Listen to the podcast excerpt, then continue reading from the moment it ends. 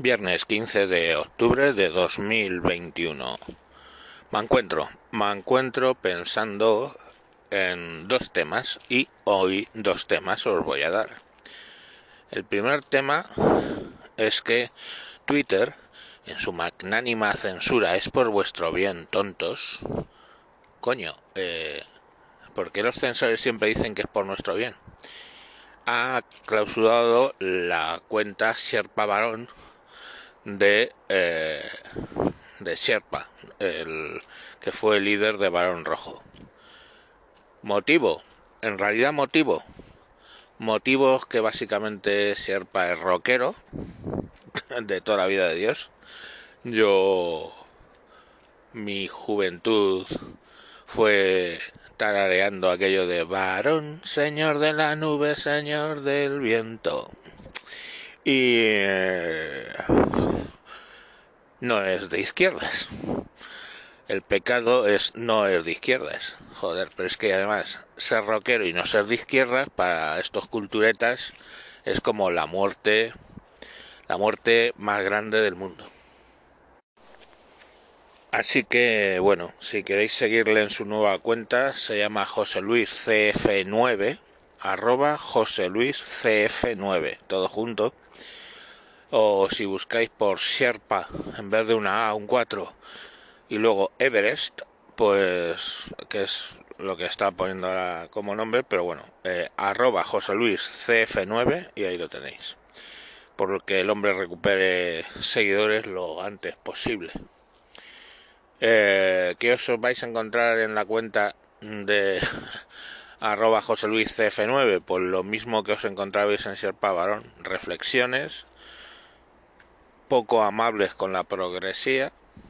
Yo no le he visto faltar técnicamente al respeto nunca, sí que lógicamente usa el sarcasmo, que parece desde el punto de vista de la izquierda ahora mismo si usas el sarcasmo eh, bueno es básicamente como Mussolini o algo por el estilo y el sarcasmo les daña o sea usadlo es parece que es la puta cristonita de estos gilipollas ya sé que el sarcasmo es el hermano bastardo de la ironía, pero qué coño. Si sirve para algo, pues baigón. Y ese era el primer tema. Que sigáis, os he dicho ya, arroba José Luis F9. Pues vale, ya lo vuelvo a decir. El otro tema va de los planchabragas. Casi relacionado. Porque es la misma especie. La misma especie o una subespecie de los que han cancelado a Sierpa, pues son los planchabragas. ¿Qué es un planchabragas? Mirad, hay una cosa que tendemos a negar, que son las... Eh, la naturaleza... Un momento. Perdón, pero es que me vino a saludar un perro. Los perros todavía me saludan. ¿Qué le vamos a hacer? El caso es que... Planchabragas. Bueno, lo que olvidamos generalmente es que nosotros somos animales. El hombre yo lo defino como un simio con una imagen de sí mismo cojonuda, ¿no? Somos, nos creemos lo puto mejor, pero al final, tíos, eh, somos unos simios con un ego súper desarrollado y como animales que somos, tenemos las pulsiones propias de los animales. Y la primera pulsión de un animal, aparte de lógicamente sobrevivir, buscar comida, etcétera, es reproducirse y pasar sus genes. Esa es la pulsión número uno de los animales. Y esa es, lo queramos reconocer o no, la pulsión número uno de las personas.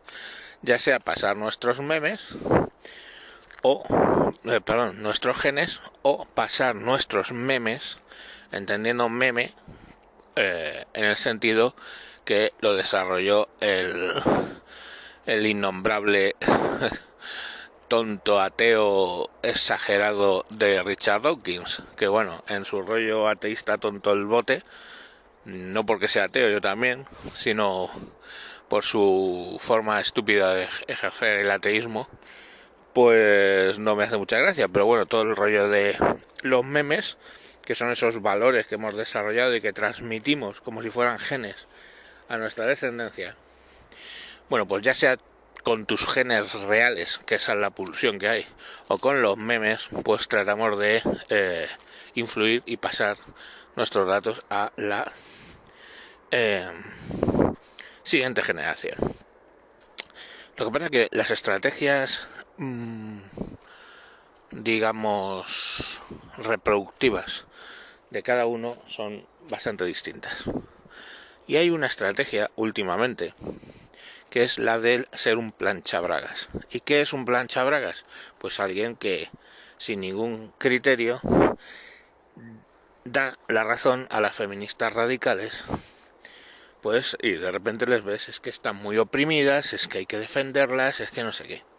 Primero y principal, si yo fuera una feminista especialmente radical, diría, eh, oye, vete a hacer de caballero blanco defensor de las doncellas a tu puta casa. Porque al final es lo que juegan, es, ay, soy el defensor de las pobres mujeres que no se pueden defender ellas solas. Uf, no sé. Yo conozco a mi comanda y esa engancha una sartén y ya os digo que se puede defender ella sola. Vale, he aprendido la vida a base de tres parejas que la sobaron el lomo y bueno, aprendió. Uno de ellos ya se llevó la sorpresa en forma de sartenazo. Fue yo creo que el día que decidió que ya estaba bien. Entonces, pues lo último que necesita es un caballero blanco ahí para defenderla. Y como ella, pues entiendo que la mayoría de las mujeres. Y aparte, capullo plancha bragas, tienes que tener en cuenta un pequeño detalle. Antes os hablaba de que somos animales. Os voy a decir cómo funciona la parte animal del cerebro de una mujer a la hora de la reproducción. Insisto, la parte animal. Probablemente ellas la nieguen, lo negarán muchas de ellas, pero la realidad es que para reproducirse buscan a un tío mmm, echado para adelante, ¿vale? Un tío que sea un poco dominante, un tío que tenga su opinión, que sepa mantenerla, eh, la opinión me refiero, etcétera, y con eso va a intentar reproducirse. Eh, sí, la leyenda de que a las tías le gustan más los malotes, pues es verdad hostias, es verdad. No hay que ser un hijo de la gran puta. No hace falta llegar a ese límite. Aunque, ojo, ¿eh? A algunas les mola. O sea, baste que metan un psicópata en la cárcel para que cientos de mujeres le manden cartas de amor a un psicópata que ha matado a varias personas. O sea, lo flipas. Pero es así, la parte animal, no la controlamos.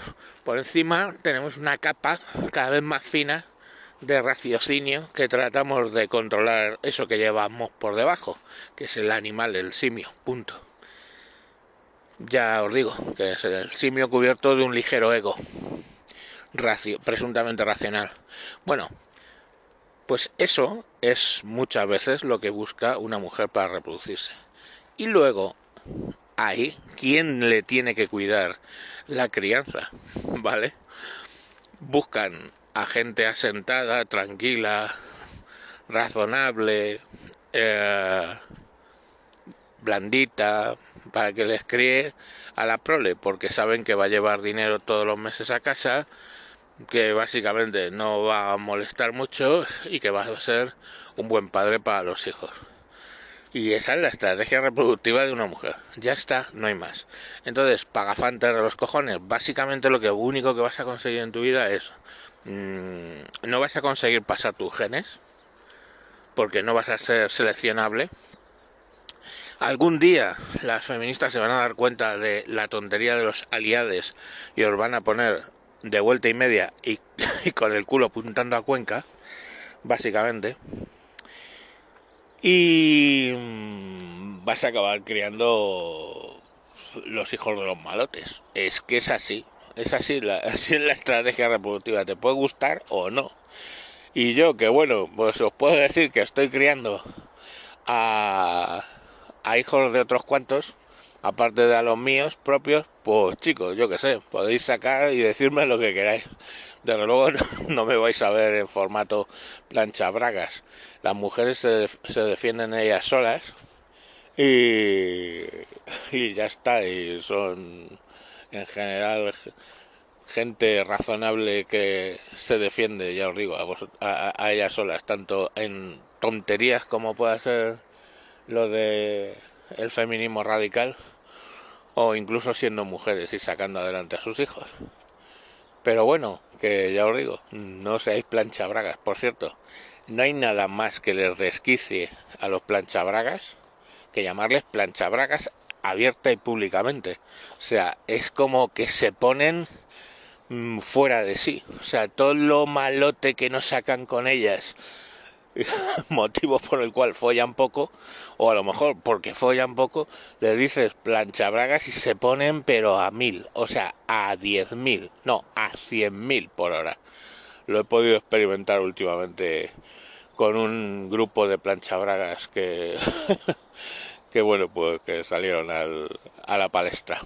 En fin, niños, feliz viernes, no me seáis planchabragas, tampoco seáis unos hijos de puta totales, pero bueno, buscad el término medio y nada, extender vuestros genes, o por lo menos lo que hago yo, extender vuestros memes. Adiós.